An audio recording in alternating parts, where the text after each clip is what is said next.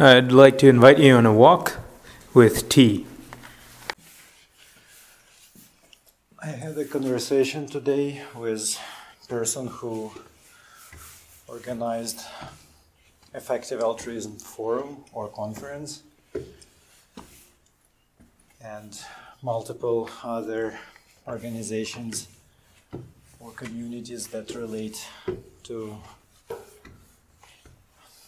rationalist and effective altruist and uh, hackathons. So people who broadly share different values of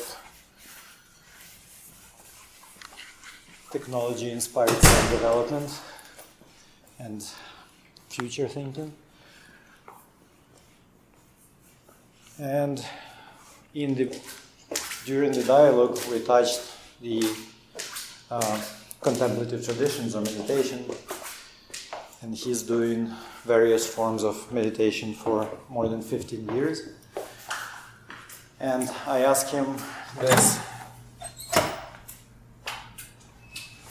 dichotomy about the dichotomy uh, of being present and acceptive of the moment, of total acceptance, and simultaneously being forceful and vital in pursuits, so effective and uh, passionate, and how he solved this problem given such experience. And he mentioned that a lot of his friends involved in organizations that both teach meditation and kind of do this weird fast track to, to reach samadhi or, or to reach nirvana, and some of them are apparently effective in that and I don't know how much of that true, but he, he seemed like a person who, who who's into this uh, domain of knowledge.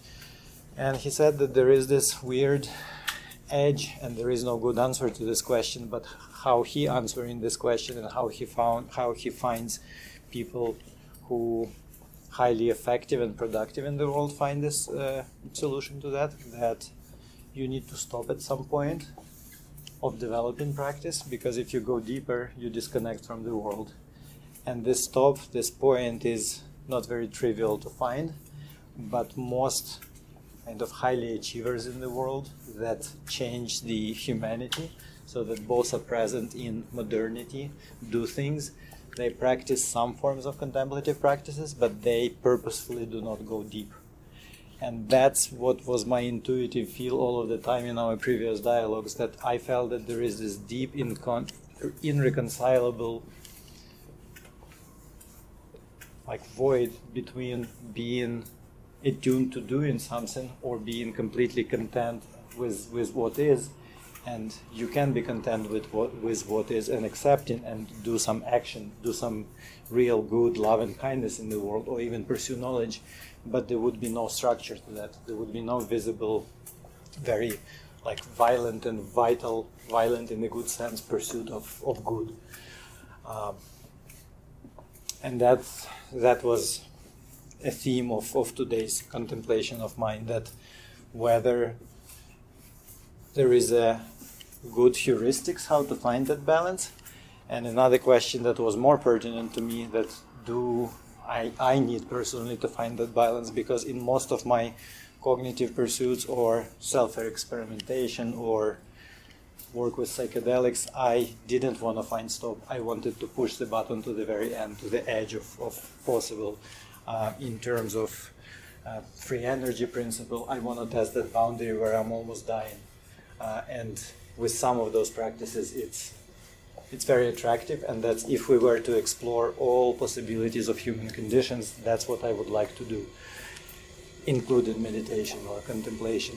So it's a it's additional paradox out of this. I got some answer from from a person who, at least I put one one point on the map from a person who's working with that, uh, and now this question tickles me, and I'm I'm on the verge of more exploration, and I'm excited to find what's what's known about this edge, and how how exactly people get into this edge. How how they know here I need to stop because I will disconnect and be too content or too unpredictable, maybe too silly in a in a way of some ancient wise people.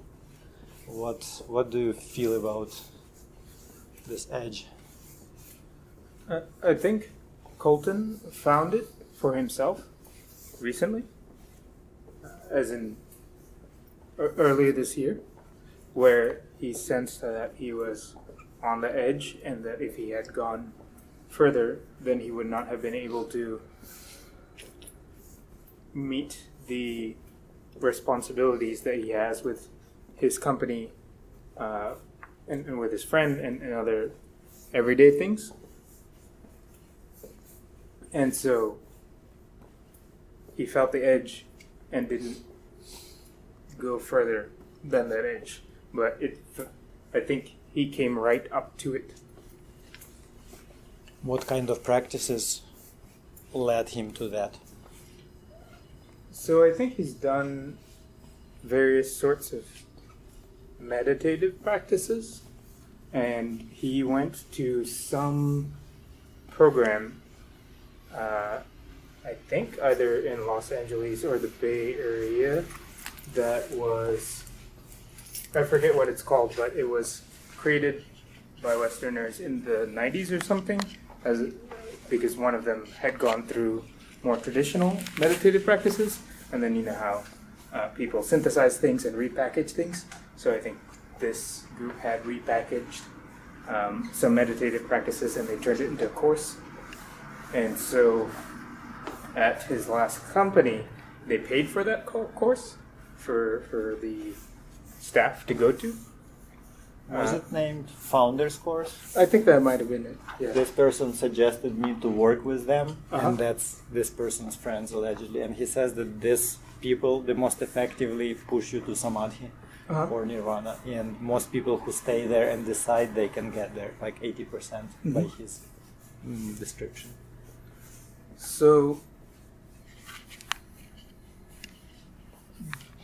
I've seen that, um, and I believe that just reading about Ayla's experiences with acid, that she came to some point similarly and chose completely to step away at some point. Um,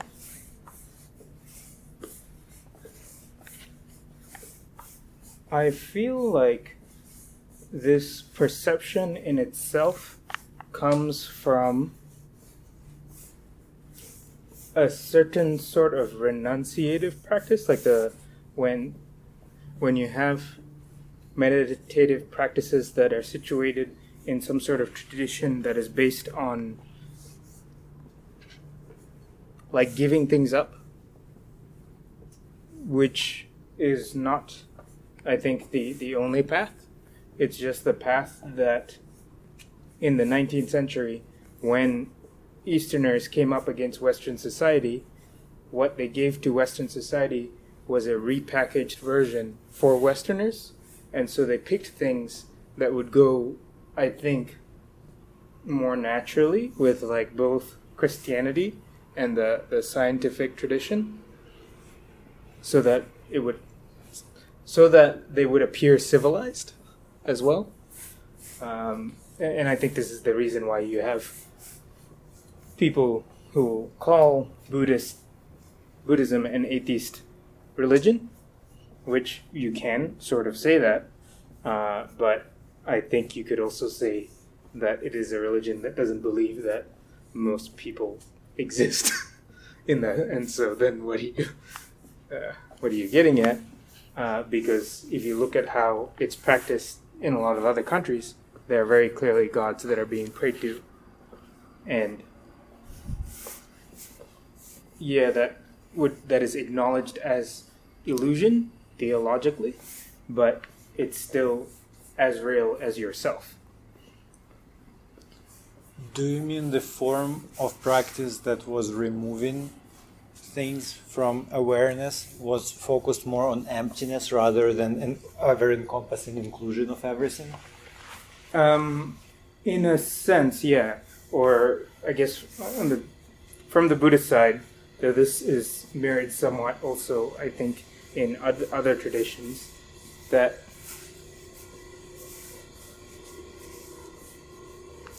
yeah, that it focuses on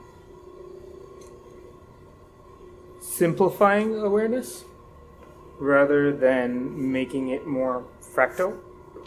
Um, and I think in Tantric Buddhism, the idea is that you can reach emptiness even if you are playing with form in that way. So even if you're going in the opposite direction, you can still get to the same point of emptiness, but it's different from if you're just trying to cut things out, or if you notice yourself trying, you stop trying and, and you let go. And I suspect that part of that is also fit, like that from the point of view of some of those Eastern lineages, Westerners are already so rigid and full of like form and full of uh, this hardness to uh, our thinking that if you had given a Westerner this in the past, it would have been too easy for them to mistake what they were given for what they were already doing, or to mistake what they're doing for what they were given. Like, so you get to the form, and uh, I guess you could call it like a heavenly state, right? Um, like one of those states in Buddhism. So you get to that state, and then you mistake that for enlightenment, and then you get attached to that state. Uh, and I think maybe it was probably considered too easy for Westerners to fall into that trap.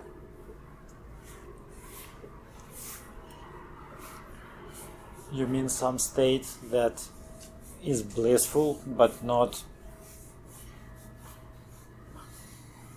more developed for the lack of a better term Uh, because there is no end to states so they they might at least to how i how i understand descriptions that converge from multiple contemplative practices it's always some sort of development of additional qualities but no one knows where the dif- difference of those states uh, end. Potentially there is no end. Um, and the, what what you describe or what those people who were transferring knowledge were aiming for is to get Westerners to content state, to mm-hmm. blissful state, mm-hmm. but state that removes removes them from being active agents in the world and Yep. potentially causing less harm. Mm-hmm. And I don't think anyone did this fully consciously on their own, but it's, you know, the the environment they're in, the times they're in, the pressures that they are subject to. Uh, and then, you know, for example, if you talk about using feasting as a method to get to some sort of realization, or using sex as a method to get to some sort of realization, or even using violence as a method to get to some sort of realization, that it would be too easy for Westerners to misunderstand, and also really easy for them to dismiss the local culture as like pagan and heathen and you know like bar- barbaric, and so that they like people would have hidden those aspects a little bit more from the people they were teaching to, and from the people that they were spreading uh, whatever knowledge they have to. This is kind of similar to, I don't know if you've ever read the poems of Rumi as translated by Coleman Barks. I don't think so. So he's a translator of Rumi, and the way he translates Rumi, it sounds very almost like romantic, uh, and sometimes downright sexual, and it doesn't. It's like it takes away all the openly Muslim elements as well, and this is actually one of the reasons why. Uh, when I put out my version of the Tao Te Ching, I put my name on it first instead of Laozi's because um, it's not like a faithful translation. I'm not trying to be like have it be a literal translation. It's like this is what I got out of it, and I am now giving that to the world uh, in a format that makes sense I think, for more people that would never read the Tao Te Ching normally. Uh, and I think Coleman Barks did that for Rumi. And so he introduced many people to Rumi. But it's also very, very different from the source material and like a completely different context. Because when you remove Allah from Rumi, it's kind of it's just kind of weird. uh, and I think there was things going on that are similar for all these practices. Uh, recently, I've been thinking about how companies are pushing mindfulness and the way mindfulness is taught is almost like this they take this giant rich series of practices and you turn it into something that's close to a drug or a pill. And i think the issue with that is that instead of serving the end serving the purpose that those practices serve it is being used as some sort of symptomatic treatment to allow people to serve whatever function our companies and institutions have to make more products and to sell more things and to consume things. And it can only do that by removing all these pieces. Uh, and I suspect that a lot of meditation in the West follows this this pattern. Um,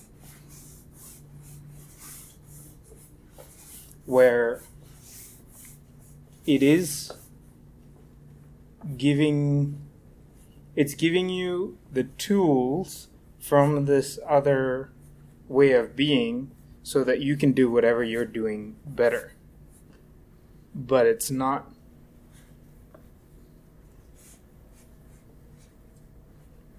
it's not letting you experience the whole thing and then that allows you to stay attached to whatever you're doing however i actually don't think that that means you end up in a lack of action um, I think you know when I first heard about non-doing, uh, when I was a teenager, that's what I I thought. It's like, oh, you just turn into a rock. But I actually think it's more like the zombies in Peter Watts' like blindsight or echopraxia, where you get better at action. It's just that you're not experiencing the pushing to action internally. But in order to get there, what happens afterwards? It does change. Like your your your previous optima are not going to be optima anymore. Uh, like if I go back in time and talk to my younger self, who's like 17 or 18, about what they want, the object level of what they want, they would not get if they knew everything I knew. So, if I transfer all that information to them, they might not want it and they might reject it because, you know, say someone's hungry and uh, they say they want McDonald's, but then you cook a burger for them instead, they may not like it or they might reject it because they want McDonald's. Uh, but once they have a better understanding of themselves, they might realize that they just want some sort of protein and they might actually like something with uh, more diversity within it than what McDonald's has to offer. But then by that time, the part that wanted the original McDonald's is disappointed. It does not get to do what it wants in the end. So I think there's usually something like that happening, and it's true that you would not. Like, so if you get to that age and you go over, it's true that you would probably have to give up everything. Like, it, subjectively speaking, like what it feels like to that part is you're giving up everything and you don't. Like, you can't do all the things you wanted to do anymore because you won't want to. Uh, but that doesn't mean that nothing happens after. I think it's just that suddenly what you want changes very, very dramatically.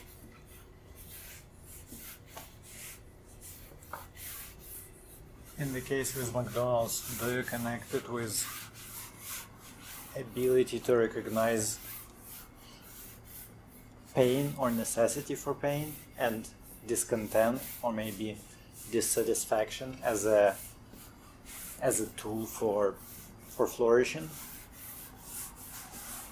example would be if you have greater self-knowledge and you realize that pain is needed for growth and flourishing and you realize discontent with not getting mcdonald's you look for something that is more diverse mm-hmm. if you learn that diversity comes with pain, but it's a it's a tool for growth. So then you incorporate this pain right away into whatever you do next because it's always painful not to receive what you want. Mm-hmm. You are clinging to things to my understanding always regardless at what level of enlightenment you are. Mm-hmm. And if you every time notice this recognition of pain and walk towards it with open heart and, and just accept it with with that intent of pain gives you growth. Um, it's like a tool. Yeah. I, I do think it's a like you you would then recognize pain as something necessary for living. And necessary for flourishing. However, I feel like there's like so you're always clinging to something, and I think that if you realize that you're always clinging to something, you can just accept the clinging that you are currently doing while knowing that you are clinging. And then that makes it easier to let go but the point is not to let go.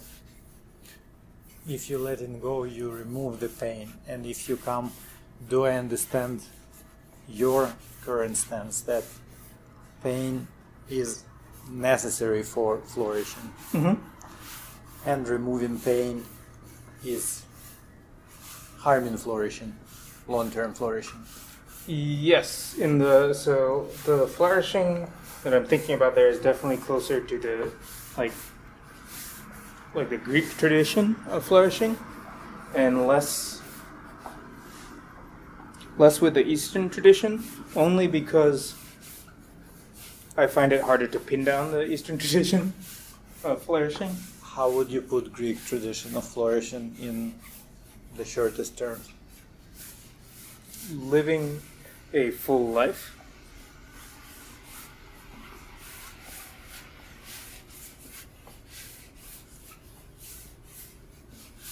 and full what what does full mean?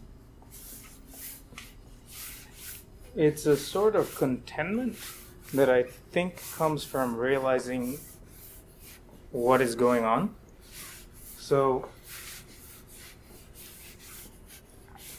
basically and this is why i think pain is necessary from that point of view is that when you think about what makes you sad or what you grieve for,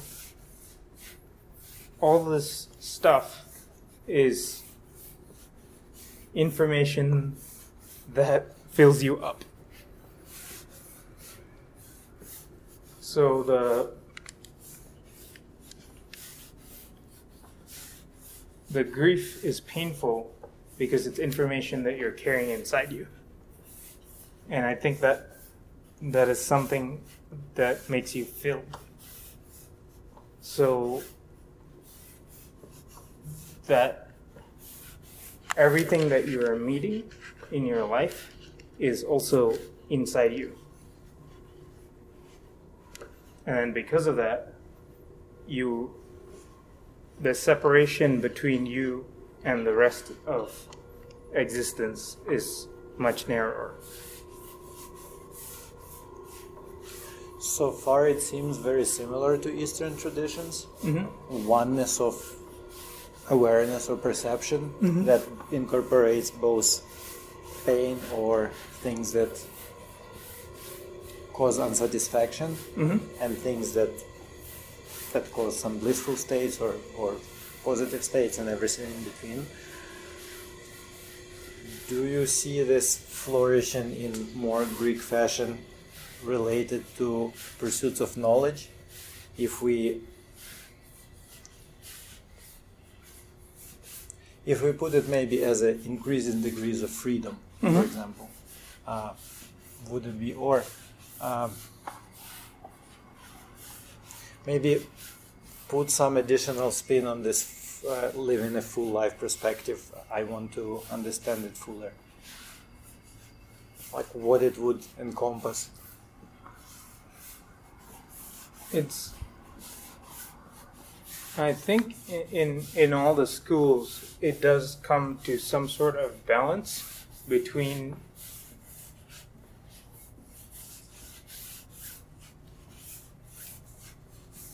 between all the competing wants that you come across and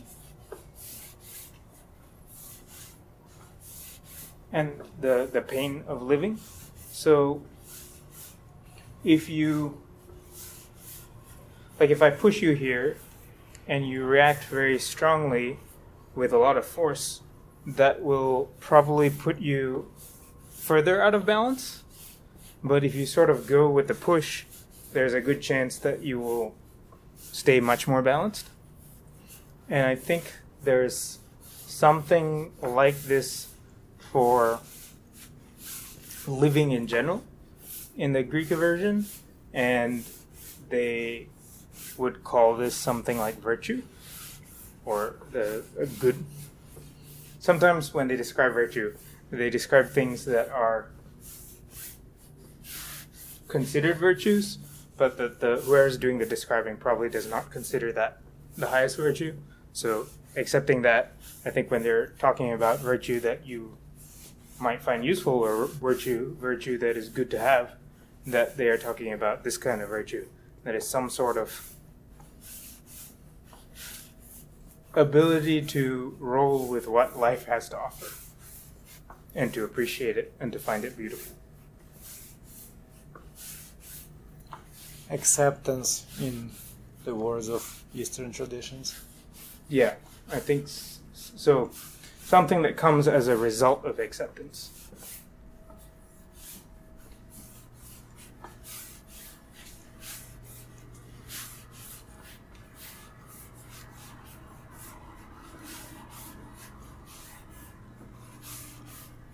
Do you see value in values? Do you have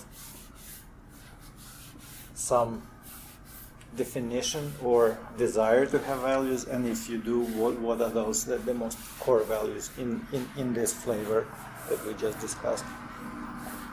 I see values as something that we want, like something something that you want, and at any given time, it appears that I want things. So, I would say I always have some sort of values. Um, and I find values useful because I have used them, and everyone I know has used them. For the most part, I'm sure. Maybe there are people. This is the other issue with spirituality is that I feel. I, I actually think this is all skills. The lower you are progressed in a skill, the harder it is to tell when someone is very, very good at that skill unless someone slightly above you admires them for their skill, and then the people above that admire. Like, you have to look slightly above you on the ladder. but if you looked at the top rung in the ladder, if it's not like something obvious, like you know that you can make a bet with, it's hard to it's hard to recognize. And I think in spirituality, this is extremely true. Where if people are going around without values, that they would be very hard to detect to someone with values. Um, so I guess my values seem to be whatever values are necessary to do whatever I'm doing at that point in space and time.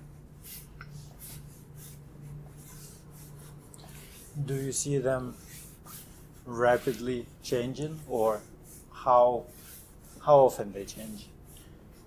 I think the core if uh-huh. if we'll if we'll take only the most prominent ones.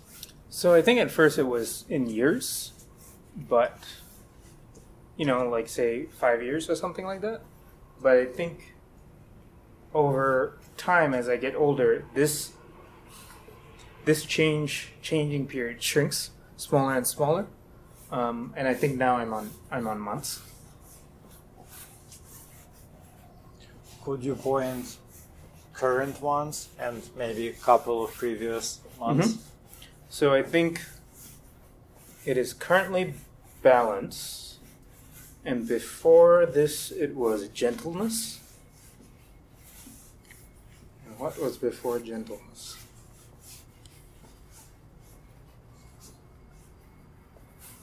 I guess I I come back and forth to acceptance, but maybe oh recognition of oneness was before gentleness. Um, and then before that, aggression. Aggression in a sense of pushing on the world, or like uh, you know, uh, like a bias for action.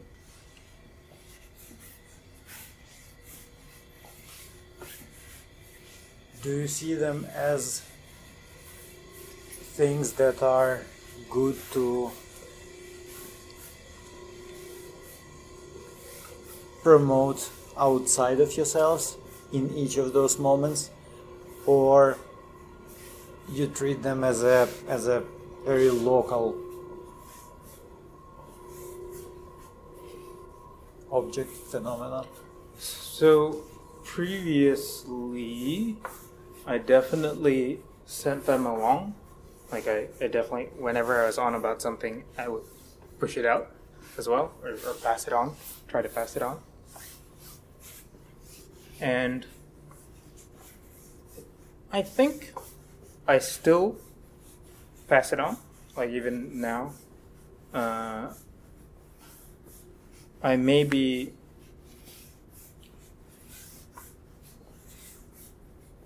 sneakier in how I pass it on probably less. And it may be that I'm more effective at passing it on because I'm sneakier at passing, passing it on.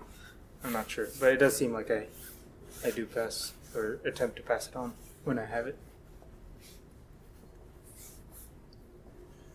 Do you operate some sort of binary in values, like goodness and evil, for example?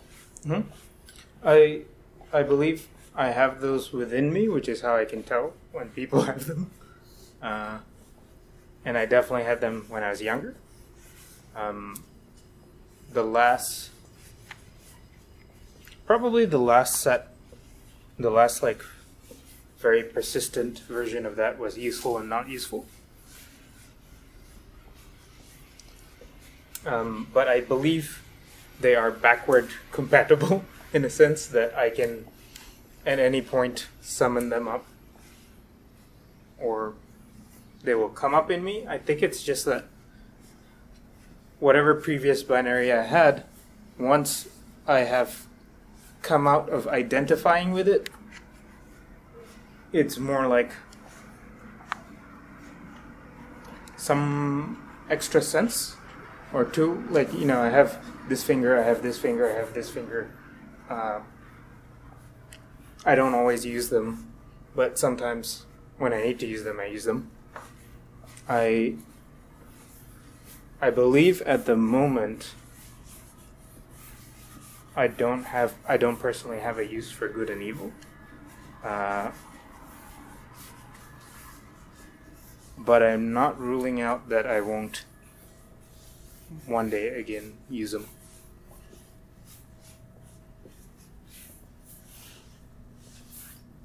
Recently, we were talking about flourishing, and as I understood, you see that as some sort of value or Mhm. goal or Mhm. pursuit, uh, long term pursuit, or merging with long termism goal.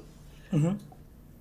In seeing that in this way, meaning putting some value on on flourishing, do you see almost necessary emergence of evil out of some sort of opposite?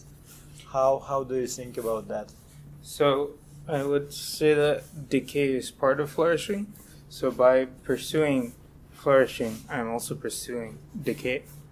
Uh, there's As in balance. um, not necessarily, but the way things appear to me at the moment, whenever things grow enough, they they're eventually cut down and, and they decay, um, and that's part of the overall flourishing in a way. Um, so I guess what I've been struggling with, uh, and the reason why I favor flourishing is sort of aligning myself as a value with all life. And the thing that I have been struggling with is there's this underlying feeling like there is some big war or, or conflict. Um, I mean, there's at any given point, there's like a million conflicts. There's some conflicts going on in my body right now. Many of them, I'm sure, thousands. Uh, and I'm part of many other conflicts that are going on. But every time I look at those conflicts, I go like one layer up, and it's not a conflict. Like the, the conflict is part of cooperation somehow. But there is some layer, and that layer to me is like uh, the broadest possible layer is is life, and underneath that, I don't know. I don't know if there's no conflict there or if there is a conflict there. So I don't know if all of life is fighting something, and if underneath that life fighting something, there is some sort of cooperation going on.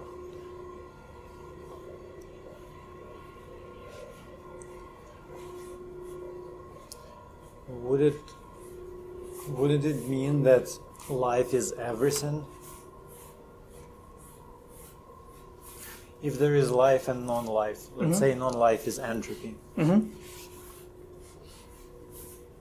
then entropy in some way would be enemy of life, Mhm. and decay would be uncontrolled. Decay would be final and total. If we Uh-huh. if we assume that entropy is increasing and it's it's endangering life on the Mhm. long term and Mhm. endangering flourishing.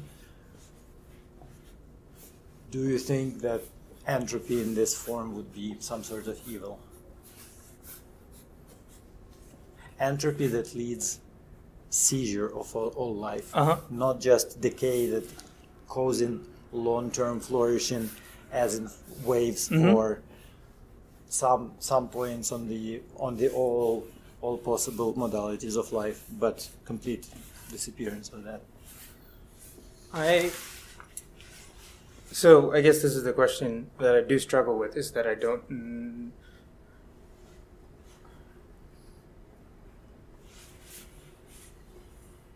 I can't, I guess, figure out what is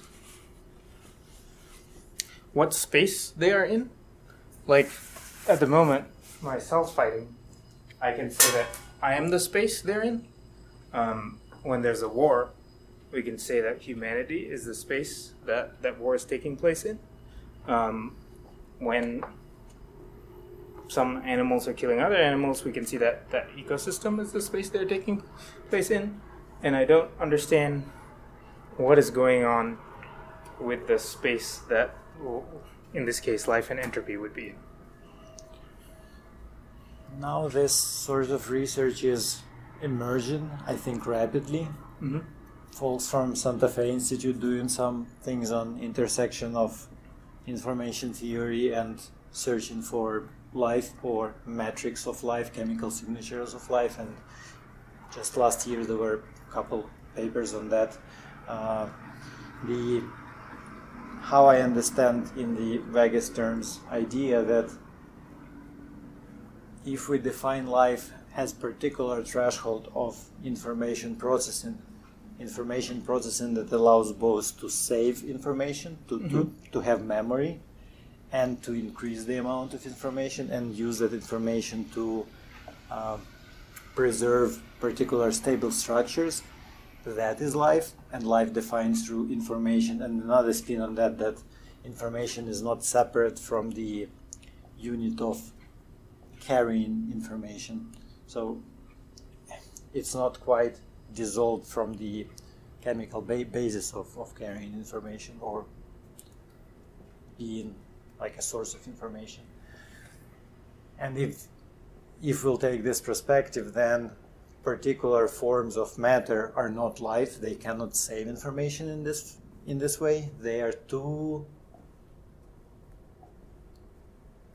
subservient to entropy. They are too susceptible to entropy, and they don't have these mechanisms to save memories and and to predict to increase degrees of freedom and to process information in more complex ways. Similar as we see how we had all of this life emerging from unicellular organisms to almost like star civilization now we have constant increase in information and that's what we predict to observe in other places and if it's not that at some threshold it's not life and even if we strip it out from our current understanding of, of carbon life, how we see it, we could uh, we could model some other forms, but they would need necessarily this information processing. So then, evil might be the inability to get to that point of information processing and increase degrees of freedom, mm-hmm. and be on the constant move towards entropy without this diversity and degree, degrees of freedom. But the tricky thing that, as far as I understand physics, and I don't understand it that well, but the the broadest strokes are that regardless of informational structure, all universe is moving towards entropy, and the effects of that are irreversible in some way. So pockets of increased information and increased increased degrees of freedom will be still removed. And in that sense, I think it's a block to flourishing. How how I, I think you understand flourishing. Uh, do you think that this is evil in in such model? Uh huh. I think if there was some sort of permanent end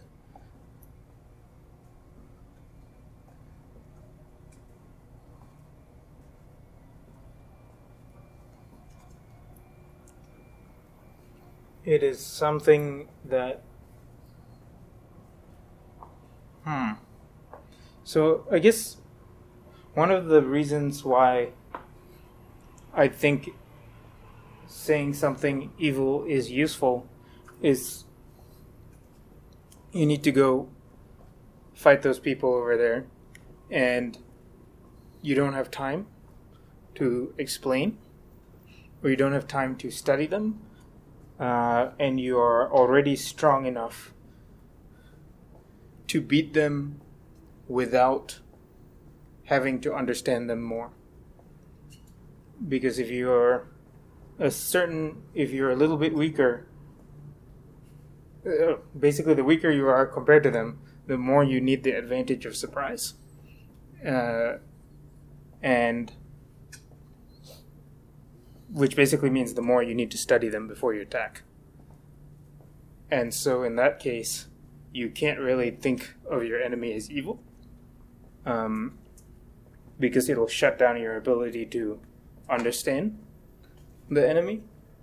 And so now it's another complication on whether I would call it evil. I guess I would have to think that there would be some way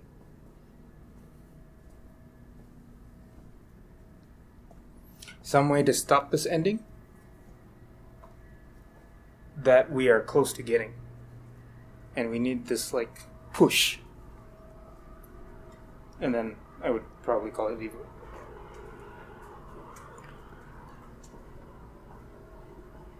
Let's spin it another direction. How do you reconcile it with acceptance? The part of decay, both personal decay and outmost fundamental decay of everything, could be within this strive for acceptance. So, decay of all life or decay of everything that is known, all awarenesses ever existing and in the future, could be a part of this exercise in acceptance. Um, and in this model, evil truly would not exist Mhm. because you are part of the fluke on the universal scale. This Mhm. this self-emergent system just happened. It it happened for several billion years, Mhm. and it will go away, maybe in a couple hundred billion years. Um, and coming to that with acceptance could be one of the solution, but it automatically, I think, will remove notion of flourishing as the most long-termism flourishing. Uh huh. So I guess the tricky part here is that there is this paradoxical pattern where once you accept something, you somehow you somehow get better at avoiding the thing that you were afraid of. like um I guess you know dramatically uh, if you're fighting if you accept death it usually means you are less likely to die in that fight. And I notice this kind of thing with many things about acceptance. Um, what you know, whatever the fear is, accept the fear, and suddenly the the thing that you were afraid of is is no longer a threat, or it doesn't come to pass, be, somehow seemingly because of the acceptance. Um, and I I don't know how to reconcile that paradox exactly yet. It's something like I I have trouble understanding it. Um, I assume the existence of the paradox means that I am willfully ignoring something that should be obvious, but I don't know what it is. Or I assume if I'm ignoring it, I'm ignoring it for some reason. In search for meaning, there are clear pointers to experiences otherwise that people in concentration camps who Mhm. were accepting death Mm-hmm. were dying the 1st Mhm. because they lost faith Mm-hmm. and hope maybe vitality. Mm-hmm. Do you think you're talking about different kind of acceptance? Yeah. So I think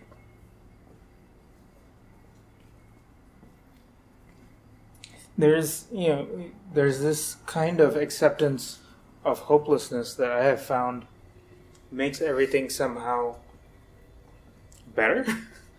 uh, I don't know when it happened to me, like two or three years ago or something like that, maybe a little more, um, where more and more I like became fine with being hopeless, but being hopeless then allowed me to notice things that are happening in the present so that I don't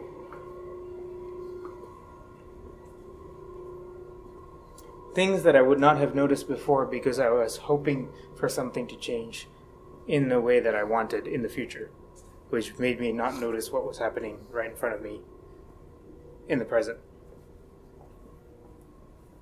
And that leads to opportunity, and it's hard for me to say whether in a concentration camp or in some sort of death march that something like what the difference is between that acceptance and that hopelessness and the kind of it may be that you notice you have the strength. Um,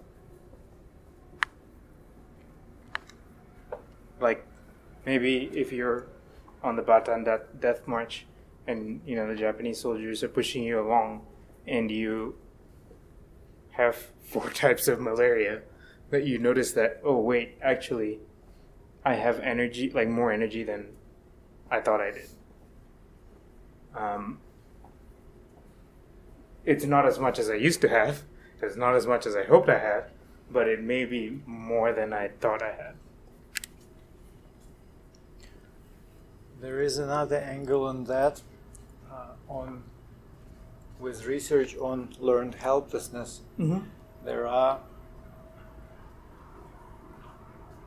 observations that people who have subjective feeling that they cannot change things, Mm-hmm. so they accept inability for change and some sort of absence of free will Mm-hmm. that causes them to more low energy and depressed and non-vital states Mm-hmm. and in the end to lower productivity or impact or presence in the world connectivity and uh, more contracted states of being Mm-hmm. and i found this notion troublesome for Uh-huh. me because for the longest time I don't perceive that I have free will or Mhm. we can argue with hard determinism anyhow and in that framework if if I'm also somehow secretly subservient to this mode maybe it stifles my vitality and Uh-huh. ability to do good in the world and be loving and kind and pursue knowledge and if that's true there could be or there maybe should be some mechanism to trick yourself in similar way as believing in in, in particular deities or, or Mhm. believing in particular supernatural things can increase subjective well-being or give give particular vital forces for people although to make it sincerely feels almost impossible like to sincerely make this leap of faith which kierkegaard does and teaches and kind of half-assedly uh, as i as i was always kind of battling with him uh, there is this like in the on the edge of leap of faith there is some deep lie in a way. Uh-huh. and transcending that it feels almost impossible. I feel like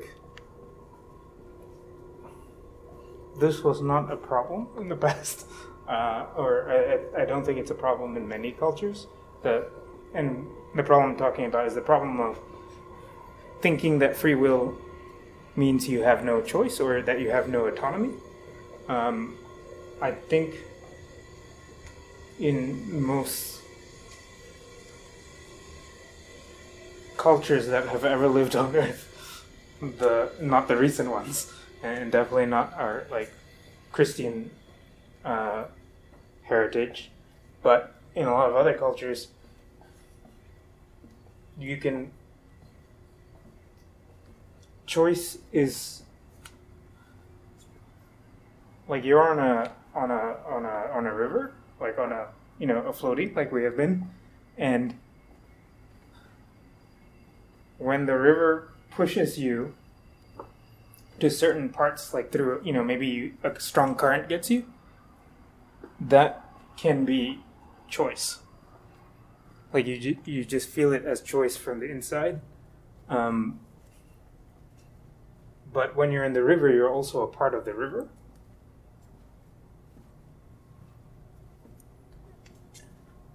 And I think that is very freeing and probably results in like a bigger feeling of agency. I think it's what like people with a lot of conviction and faith have. Like when I see some Muslims, I think they have that. Uh, but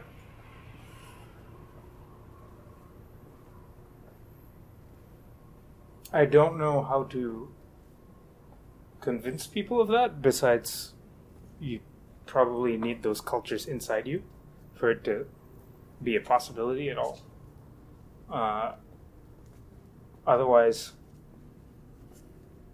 basically, free will is bearing some weight. Like the, the, the, the notion of free will, something is resting on it, something very big is resting on it. And as long as that thing is resting on it, it will not budge. And so you won't be able to experience euphoria from the choice of hard de- the choices that hard determinism gives you. It feels that people with such convictions, and I agree that there could be huge vitality in people with convictions, they still somehow describe it, in my experience, Mm-hmm. it from the perspective of their action. Uh-huh. I've never met people who believe that they were moved completely by undependent on them universe, Mm-hmm. by the hand of God, so to speak. Although theoretically, in, in various teachings, there are such such Mhm. people, and even in Christianity, Mm-hmm. the closest culturally example would be that many priests would say that I'm, I'm moved by hand of God and I'm, I'm not doing things. But I think internally they are so close to, I'm generalizing, but it feels that they are so close to uh, conventional understanding of agency. Uh-huh. And conventional understanding of agency comes also partially from Christianity, where your free will should exist in Uh-huh. order to make action that is leading you away from sin. Mm-hmm. So at least, at least in Christianity, it, it feels unreconcilable, and in in Buddhism, it seems it's compatible. You are moved by by the hand of emptiness and, Uh-huh. and by nothingness, and you are not moved at all, and there is no you. And in that case, it feels that people who are completely submerged in that state, they are very removed from, and that's and that's where we're circling back to this to this problem of Mhm. how highly effective people who do good in the world they not go into that place because it seems in most cases it converges on sitting in the cave somewhere in in the mountains and contemplating the universe until you die So motionlessly. if we look at a lot of the founders of religions, they are either sitting in the cave or sitting in a desert or sitting under a tree and contemplating for some significant period of time. But then the contemplation results in some sort of explosion in the rest of the world, at least explosion of culture that changes everything after it. Um, and I suspect that part of the reason why people go up to this edge and don't cross it is because there might be an underlying fear that once you cross the edge, you actually. It is some sort of sacrifice. Um, and so, what happens after that edge may not mean, like, it may not, to the outside world, it might look like you are doing so many things. You are changing the world. You are coming up with completely new ways of, of, of changing the world that you would not have before. That makes like what you were planning before look like some sort of child's toy, but maybe internally it feels like you're just very, very, very tiny, almost non existent, maybe even non existent. Um, I keep on thinking about like when I first started surrendering a little bit more during uh, sparring in, in fights um, in Brazil. This feeling of like, like I would win, and then after winning, there's this very big like disappointment and stuff where it's like I didn't get to do anything. And I don't I think we talked about this before. Or I told you about this before. Like I don't know exactly what that part is that is thinking this, but that thought is there and the feeling is there. Like you know, like a feeling of, of uselessness or or unworthiness almost like if if when like if I don't need to do anything in order to win, then why am I here? That's one of my suspicions working more with uh, modular theory of mind and multiplicity of selves. That one of the reasons why almost no contemplative practices, especially for people who are alive, lead to complete enlightenment for the lack of better term because you cannot teach all the parts to be mindful. Mm-hmm. and some parts remain maybe very deeply hidden and they unearth only under very specific set of conditions environment but you still cannot weed all of them out because there are many of them and the problem that you don't even know how many there are and you constantly i suspect also that you constantly acquire parts Mm-hmm. some parts might die and some part might be acquired and you're not in control at any given moment and the very moment you get this illusion that you get all of the parts in awareness in Mhm. integrated perception of, of everything and, and, and being in the moment then some parts appear and scream at you similar things Yep. as, as you unworthy or you ought to suffer Mm-hmm.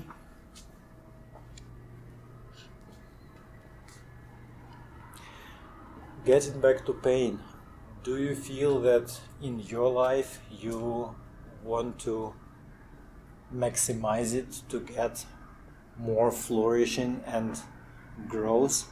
How you how you work with that? I, I think there's a, a sweet spot of pain, and I believe I've come to the point where I can intuitively feel like there's not enough, and then I go and seek it out. I do something, something like I, I somehow find myself in a situation where there's more pain. Is it deliberate? Do you choice design the pursuit of pain or it's more flowy and open So I think what has happened mostly up till now is that I try to avoid it like everyone else, but it it becomes in suddenly there becomes a pain of a lack of pain. and that gets more and more irritating over time. Uh, and then somehow it it outweighs at, at, when it hits one some point it outweighs the the other kinds of pain. And i think underneath that there is a feeling underneath that there's a feeling that we need information as a collective and that if i don't do this someone else will have to. And also at this very moment because i'm alive and in you know whatever situation i'm in that there's actually no one else that can f- face whatever this specific pain is, and that because it's on my plate, it's it means it's my job.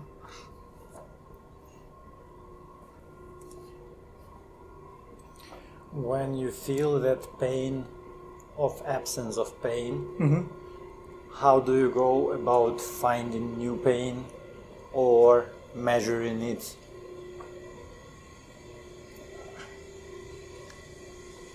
I think previously it used to be based on the insight I would get from having the pain. Um,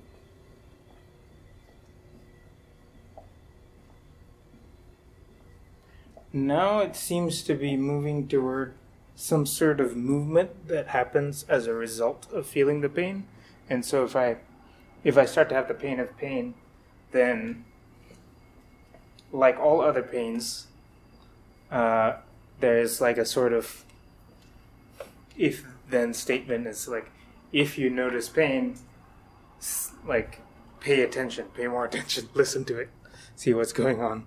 Um, where in the past, and and still something I do plenty, I like try and ignore the pain. Um, so I guess the it's just that the the process for going between noticing the pain and then paying attention to it is a little shorter.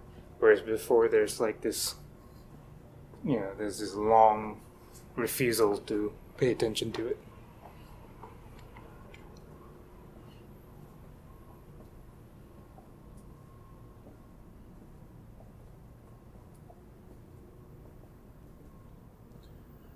How do you learn not just pain or outcomes of that, but do you feel that, that you can internalize or can be taught by specific people, or it's more something that you discover in yourself and trust only from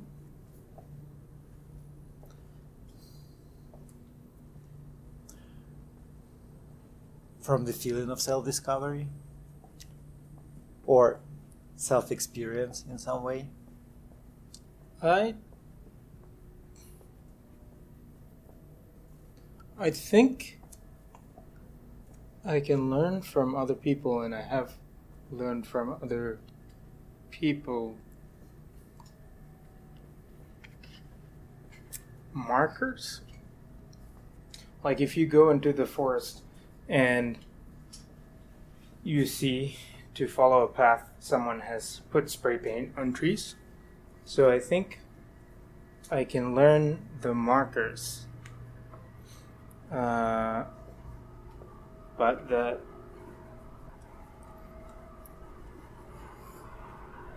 the biggest learning happens from my own experience. Um, I guess another way to put this is that I learn what to learn from other people and animals, whatever, is everything else.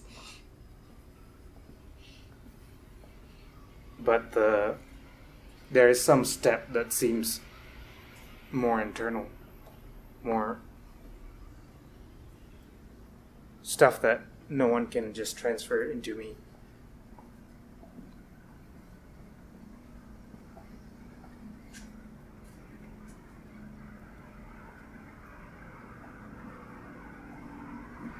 Do you have sensation that there are some goals for learning or they arise on its own as bubbling thoughts or other experiences in awareness that you don't have illusion of control? So it, it used to be that I had many goals for learning. Uh, you know, I made lists. I made mind maps, and then under, under each node on the mind map, there'd be like a list of skills. Um, and when you had met me, I had gone through um, a lot of those. Uh, and then, as of like I don't know, two years ago or something, maybe a year and a half ago, I hit the point where it's like, oh, I actually I kind of stopped paying attention to it, but it looks like I have done all the things on the list. Uh, So I used to do it that way, but now I just feel what I feel, and that tells me what I need to learn. In a way, like the there's some sort of pain. I pay attention to the pain. The pain sparks some sort of curiosity. The curiosity re- results in learning. Previously, when you were designing lists, Mm-hmm. what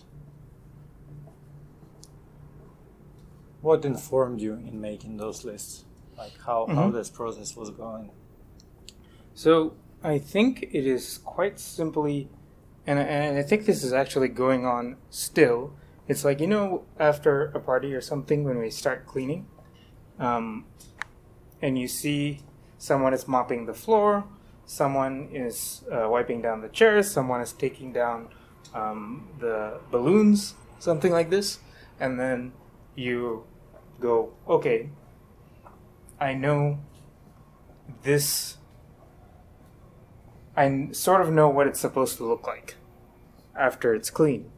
What is not being done. Let me go do the thing that I think no one else will want to do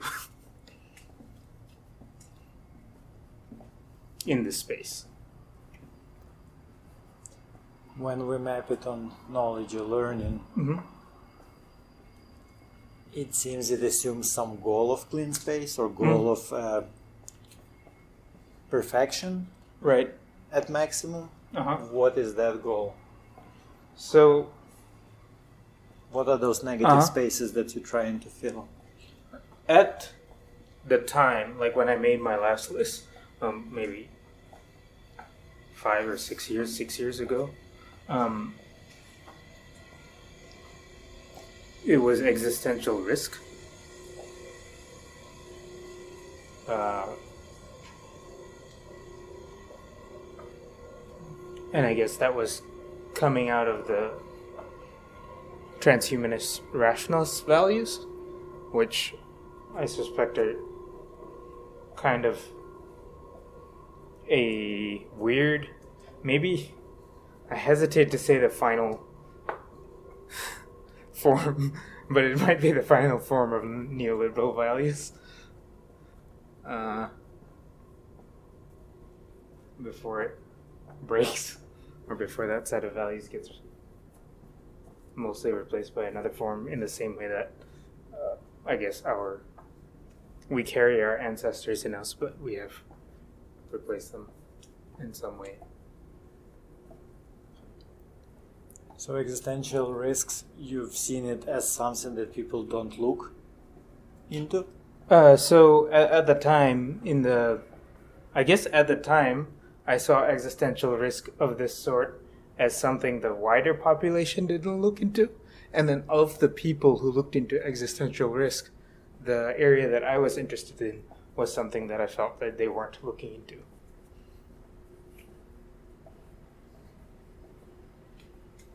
What are some other examples of, uh, I guess, seeing this perfect or wholesome picture that had some negative spaces and you wanted to fill? So essentially, other lists.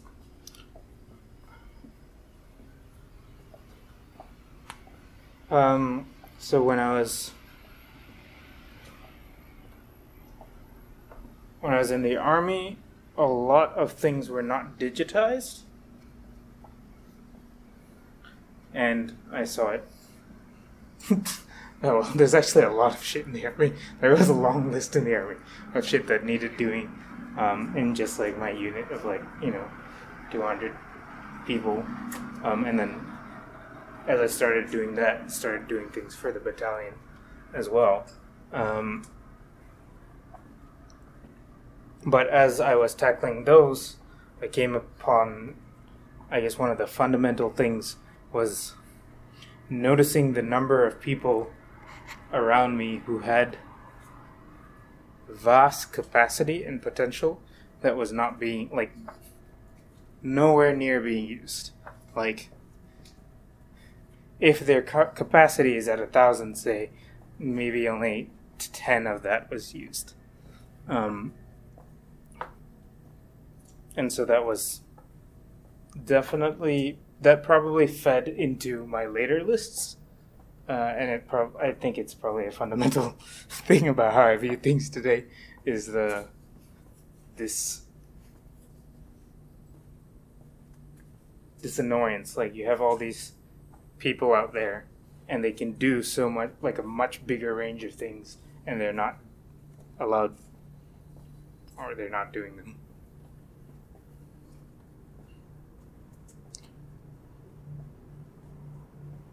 So list would consist with things that you want to teach those people, or how, how it connects. So the list in this case would be like, what can I do to let them use more of what they have? Um, I guess before that,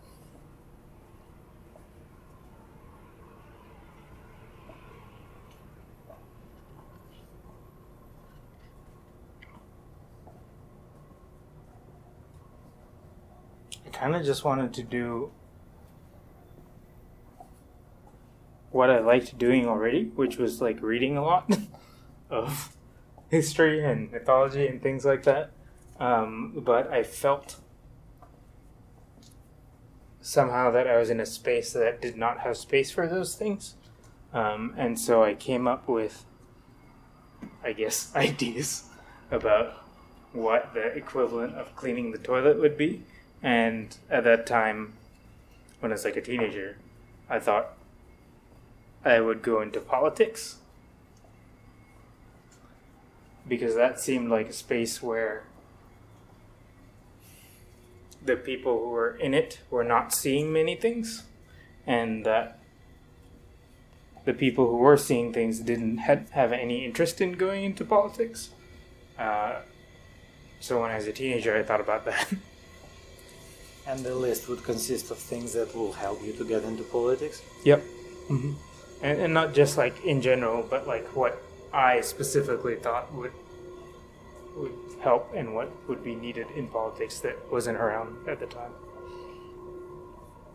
It wasn't around as much as I perceived was would be more useful or would be more good. Was it the first list?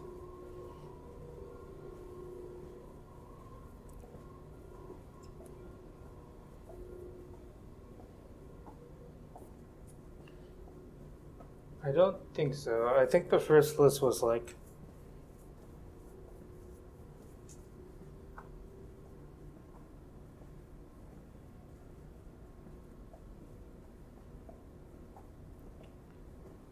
become impervious to a loss of friendship and get rid of all my obligations and debts.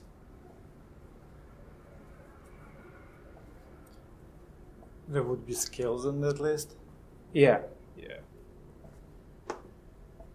Like ways to make money, ways to, uh, I guess, for some reason, lock picking was part of that. Uh, having a sense of fashion, or style, um, fighting of some sort.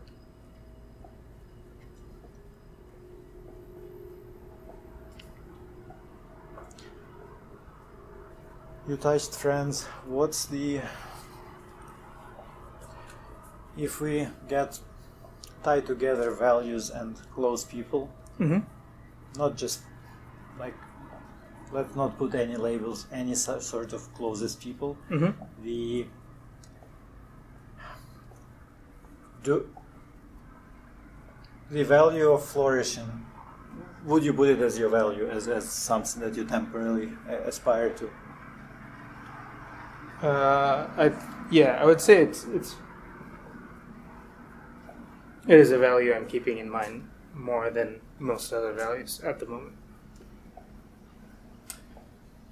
given flourishing and balance, as I understood temporarily, on this map, what closest people,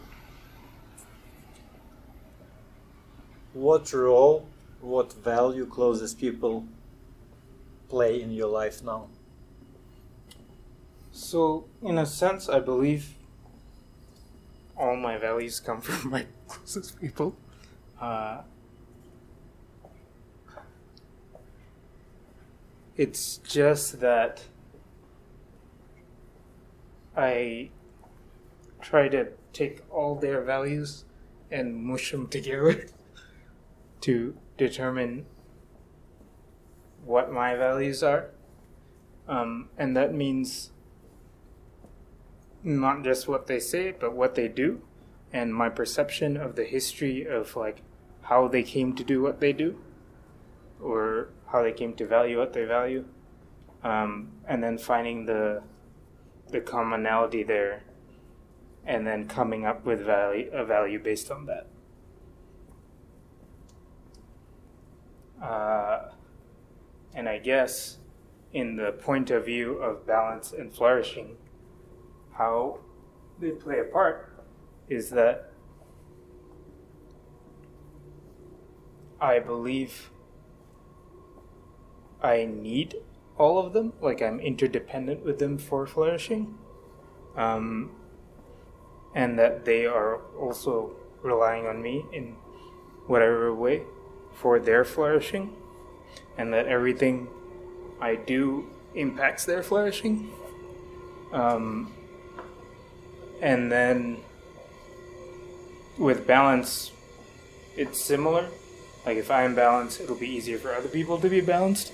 But also, I have to pay attention to everyone else so that I can be balanced. Like,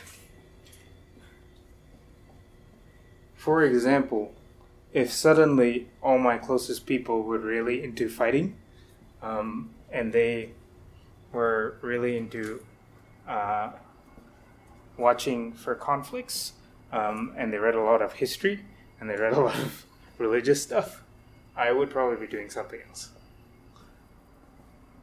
with my time. Um, or the, the, the, the weight of it would be different. And I um, believe I only do these things because I perceive some sort of imbalance and that I'm trying to bring balance with whatever I'm doing.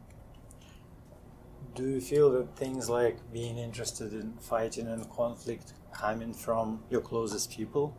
So that's something that they are looking into but not realizing? Yep.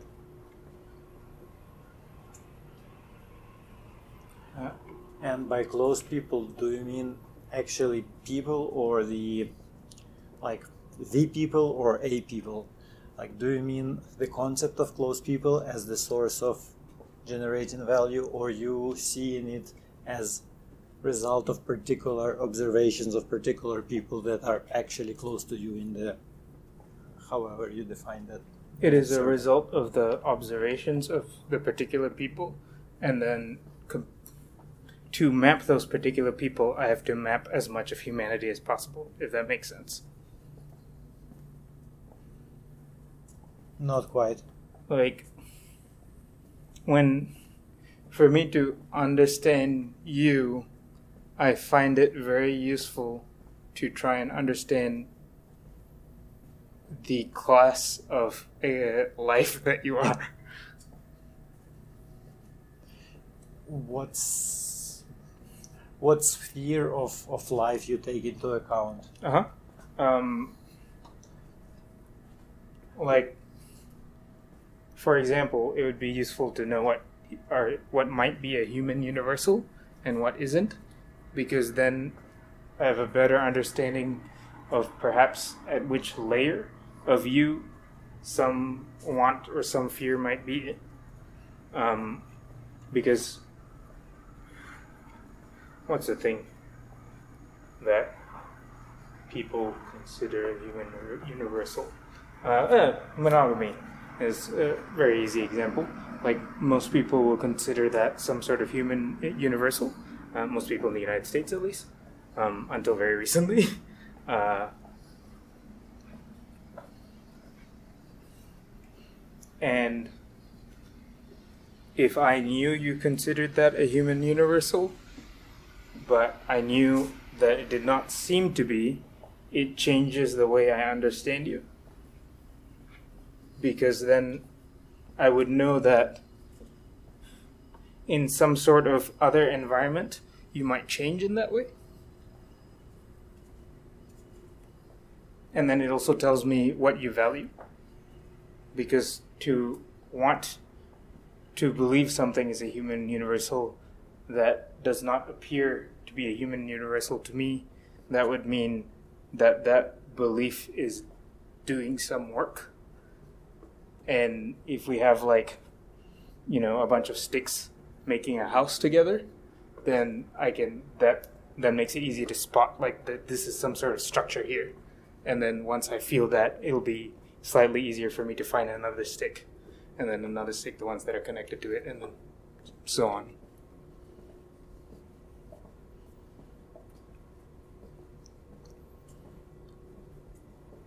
With human universals uh, and your closest people, Mm-hmm. do you feel that they in general have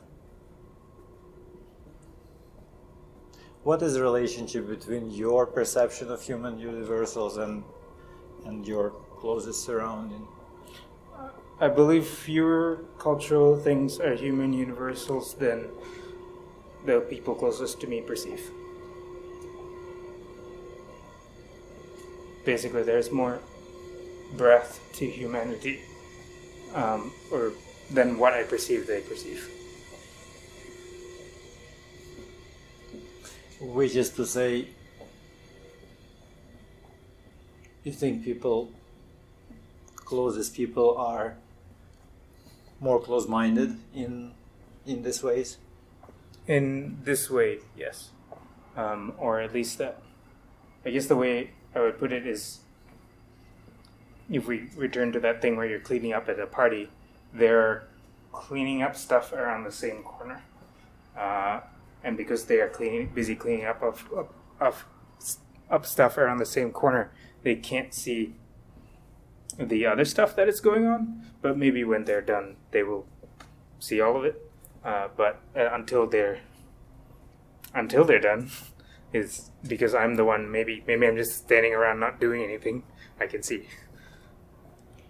why do you think it's happening like the, as i understand with this vision comes sensation of clarity like you have higher clarity of what is the broadest space of perception and awareness and some people are more focused on some very pointy details and that makes them um, more confined more hyper specialized in some ways in values or uh, their convictions. Why why do you think it is? Like what what caused you not not to have such constraints or contractions? I think I've had those constraints before. I think they were just broken, like young, like early, over and over again. Um,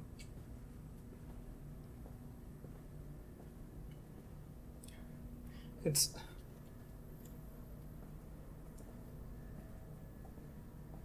I think I've spent more time being outside somehow.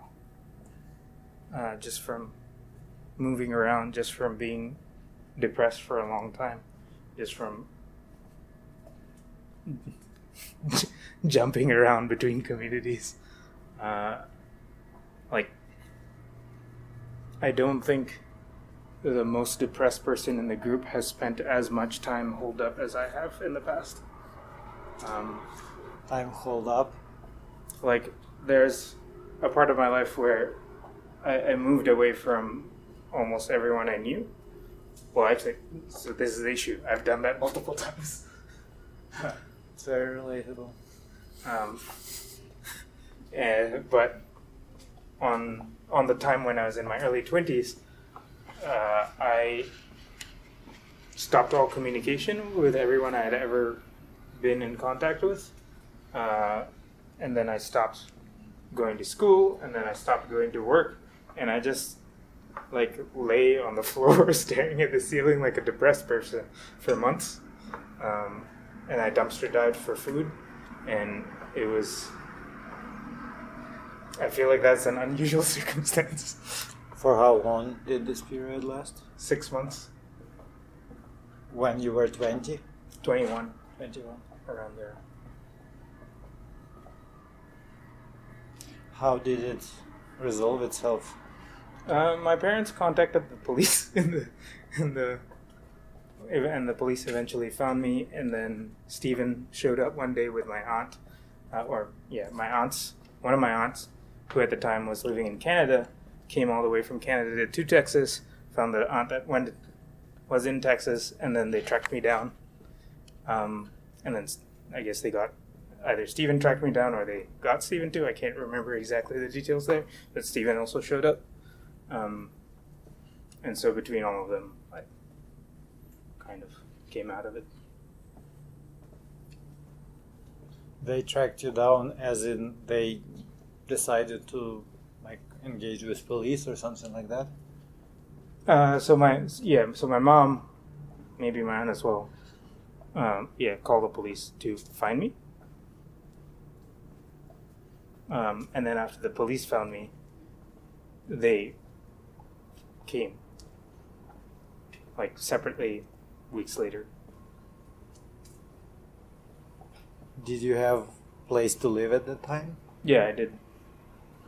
It was very, I mean, I was lucky to be able to have the space, but there was like nothing in the space except a mattress and cockroaches. Uh, and I had a roommate at one point, but it was slightly before this period started. Um, and then the, the roommate moved away, but they left some stuff. Uh, but it was mostly me alone with a mattress and, and cockroaches and a laptop. How did you came out of that when when your family showed up? Like what what do you think changed uh, conceptually, cognitively? I think I sort of thought that if I just, I mean, I wasn't really thinking about it in a very like rational way or anything, but I think I assumed that no one would notice if I just like whatever I was doing, that somehow it would be that I was irrelevant enough that no one would notice. And it may be, I mean, it's hard to say, but it may be that I guess eventually I would have become homeless. But I don't know if I would have become suicidal, but I would have at least become perhaps uh, away from society even longer, or away from the rest of society outside of people who are transient.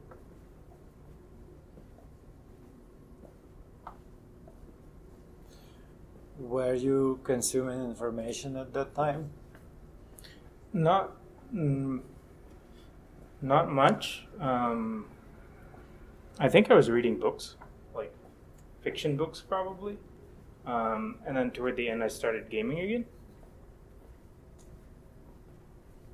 Like, probably after the cops came, but before my aunts and Steven came, I started gaming again.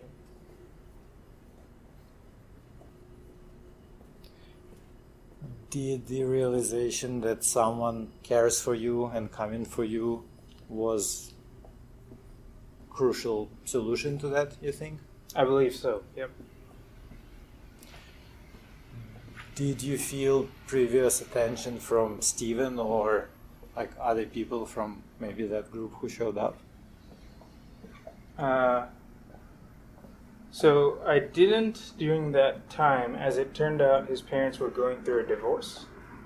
Um, but do you mean like before I got to that point? Yes, before you got to that point. Yeah. So I think I got I got attention from Stephen. Um, and I got attention. Like I had a group of friends. Stephen and I were part of the same group of friends, um, and I think I rejected them for some reason. Um, well, probably the reason is I was like after I was like twelve or thirteen. I think I started rejecting people more uh, because I felt rejected by my childhood friends, uh, and I think that pain was like strong enough that I was like, uh, like I didn't want to engage in friendship again, really. Um, but it happened anyway when I moved to the United States, just slowly, and then at some point I started finding excuses not to be around my friends. Uh, like you know, one of the I don't think I ever told them this, but like mentally, I was like, if we're going to spend another day watching Dragon Ball Z, I'm not going to hang out with these people anymore. Like stuff like that. Um, yeah. So I guess there was a tension, but I don't think I ever let myself get like I never showed vulnerability, probably, or not a lot of it, and I didn't let myself get very close to everyone, even if there was the appearance of closeness.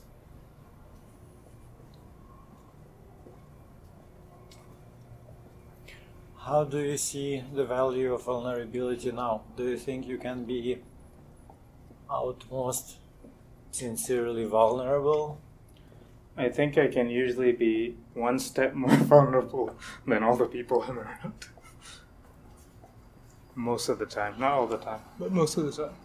Um, Including showing weaknesses and things that conventionally perceived and some at some at some points of doubt, for example, mm-hmm. or contraction of various sorts. Yeah, uh, I think so. Uh, there are some times when I probably hide behind words, where I can voice the contraction, but I don't have the ability to, or I prevent myself from having the ability to fully show it. Uh, there's a certain kind of vulnerability that mm, you may see sometimes in people we know, where you know maybe they they break something or they they cry like in a very angry way, or um, you know maybe slamming a door like that kind of vulnerability is not something I have let myself show much. It happens sometimes. I think there was one time where I did show it, uh, and then like Danica was very upset and stayed with you guys over at uh, um,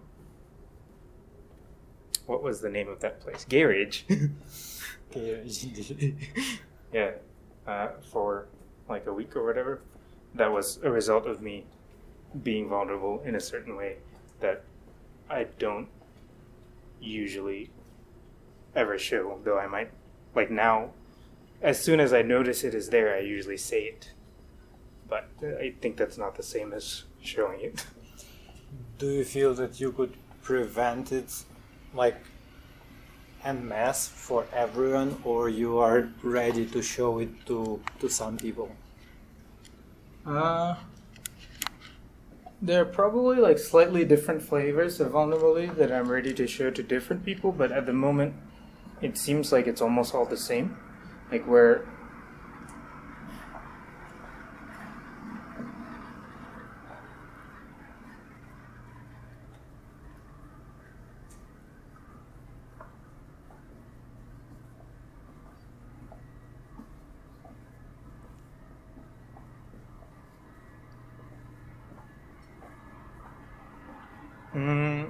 I think anyone I've had a sexual history with, I'm more likely to show vulnerability to.